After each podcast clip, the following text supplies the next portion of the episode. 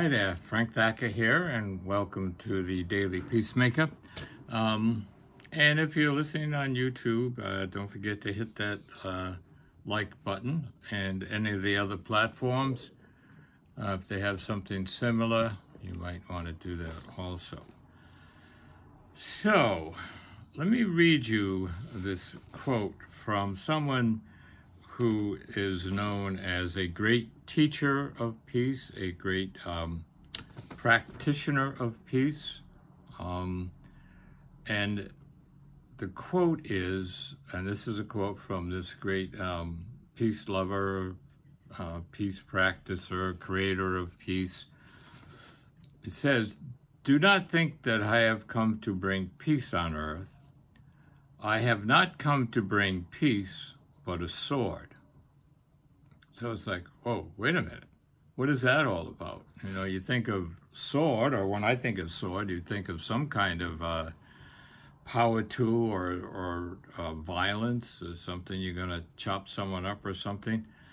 And I have heard this quote, read it many times over the life of my life, and I read it. I was reading an article last week, and this was the quote in it, part of it. And then that Sunday, the gospel from which this comes from, the person that is quoted as saying this is, as many of you probably know when you heard it, is Jesus of Nazareth, Jesus Christ. Some people say. So on Sundays, the Catholic Church, as you know, reads part of the gospel. So I had read this in an article a week ago, and then Sunday, last Sunday, there it was in the gospel. So it was like, ooh, Frank, maybe you better take a look at this, because in the past I'd read it and, you know, not pay much attention to it and stuff, you know, kind of slough it off. But you know, when you read that, it's like, ooh, what does that really mean? I have not come, do not think that I have come to bring peace on earth. And this is from Jesus, who many consider a great preacher of peace, a great practitioner of peace, one of the most peaceful people to walk the face of the earth. So I haven't come to bring peace, I've come to bring a sword. So I started researching, reading different things, talking to people about it, thinking about it myself. And one of the perspectives I came away with is when people talk about peace and, oh yeah, I love peace, you know, I really want things to be peaceful, I want a peaceful world, you know, which is good, obviously. But I think often what they're really talking about is they want things to be quiet. Let's everybody be calm. Let's quiet down here. Let's take things in stride. Everything's going to be good. All that kind of focus on keeping things quiet, peaceful, running smoothly, those types of things. And I kind of personally fall into that category sometimes. I don't know if people are familiar with a thing called the Enneagram. It's E-N-N-E-A-G-R-A-M. It's based on an old Sufi spiritual practice, and it helps you identify what type of person you are, for lack of a better word. And there are 9 different types, categories. And I'm what they call a 9, which is also called a peacemaker. But the danger there is, and I know this from personal experience, I'm so into peace that I tend to let things slide that maybe I shouldn't, kind of sweep under the carpet type of thing, because I want things to stay peaceful, calm, serene, everything's good. So I have to guard against that, and I think many people, when they talk about peace and how they love peace, they're talking about that particular, their particular focus is one of keeping things peaceful. So when Jesus says, I've come not to bring peace in that sense, but I've come to bring peace in the sense of you might have to cause some division. That's often, instead of sword, they often say, he's quoted as saying, I've not come to bring peace, but division. And kind of what that means is if you're going to create, or we're going to create a culture of peace, at some point, we might have to use, for lack of better words, it's a metaphor, a sword.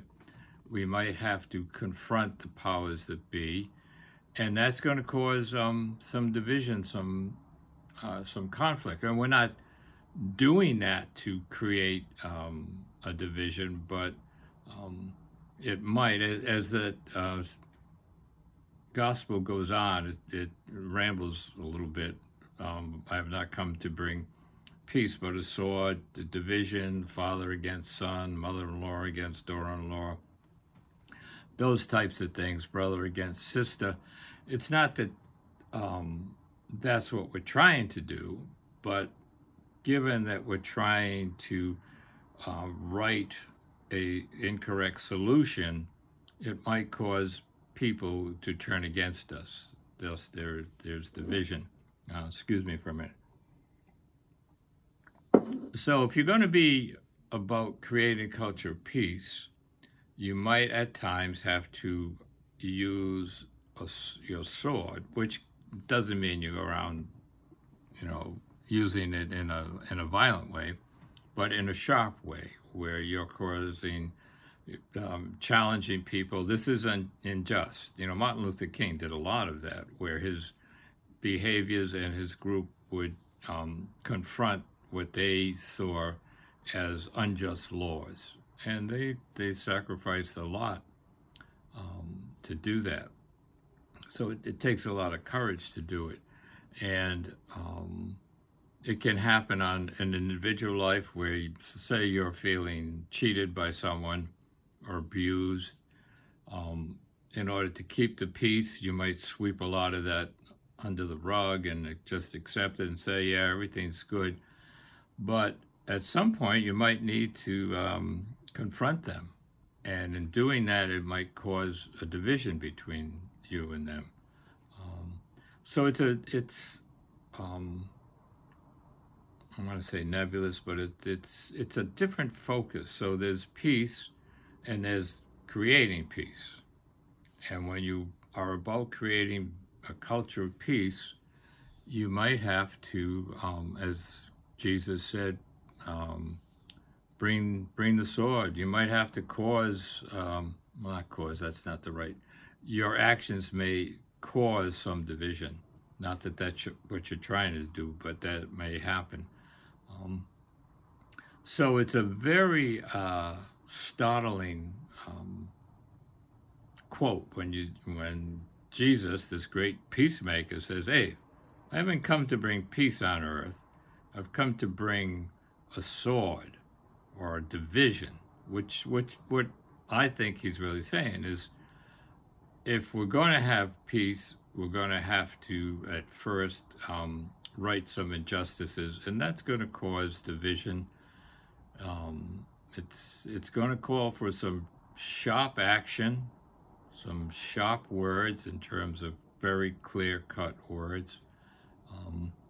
So it's a different shift than, peace, I want peace. Yeah, what are you going to do about it? How are you going to go about creating this culture of peace that we say we want?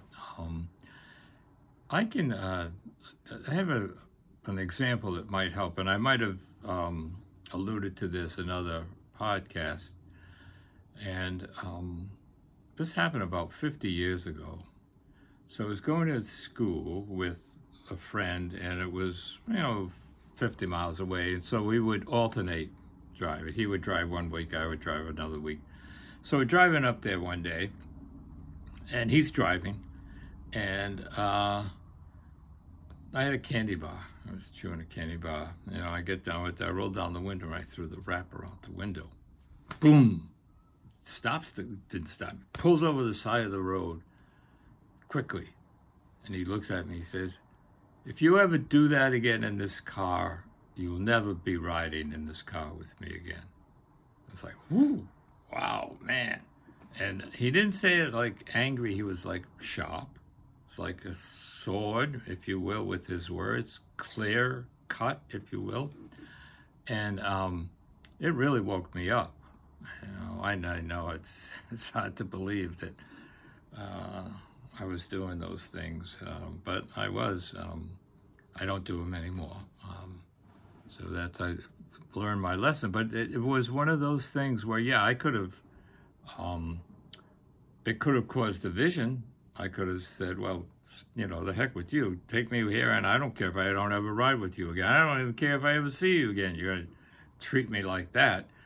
But it had the opposite effect. It really woke me up. So when we bring our sword to the culture in terms of trying to right injustices, trying to correct behavior that someone might be using against us, or behavior that we think is maybe not good for creation, then we might have to bring out our sword and deal with it. And again, it could cause some division. So the point is, if you want peace, they always say, if you want peace, work for justice. And that will cause, or could cause, some division, either on a personal level where it's about a relationship, or on a larger issue around some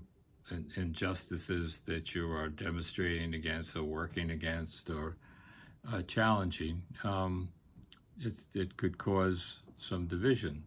So it's not an easy thing, trying to create a culture of peace. But I think it, I believe that it can be done. But it takes, I think, a lot of work from ordinary people like you and I. So get your sword ready. Get those, that strength. There's a lot of strength in a sword. So, you know, carry your sword of nonviolent, creating a culture of peace. Get that ready to use. And don't be afraid to use it. You can use it in a very nonviolent way, which kind of flips back to that principle of the third principle of King and nonviolence, where you attack, is the word they use often, the behaviors, not the person. It's a profound difference there if you can understand that. So when my friend said to me about throwing the wraparound, he didn't call me a jerk. You jerk, don't ever do that again, or what the hell's the matter with you, or whatever. He focused on the behavior. They say, if you do that again, then, you know, these are the consequences. So it was a real, I think that's a really clear example. And, you know, you can use it in personal conflicts or against more global issues. So I hope that enlightens, that's a big word, I hope that helps you understand what Jesus was saying when he said, I do not think I've come to bring peace on earth, which is, you know, calmness and everything's cool and, you know, sweep it under the rug, don't cause problems. He said, I have not come to bring peace, but a sword.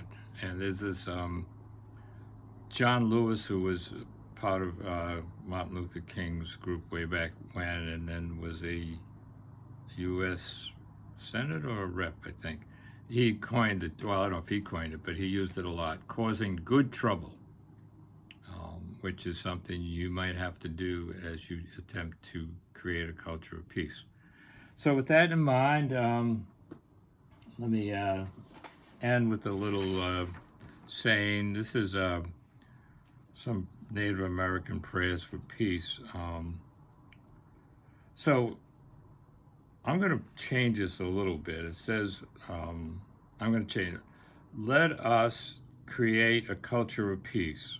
For as long as the moon shall rise, for as long as the rivers shall flow, for as long as the sun shall shine, for as long as the grass shall grow, let us be about creating a culture of peace. All right, well, thanks for listening. As always, any comments or questions or insights, let us know, dailypeacemaker.com. So thanks for your time, and carry your sword lightly but powerfully. You all take care. Peace.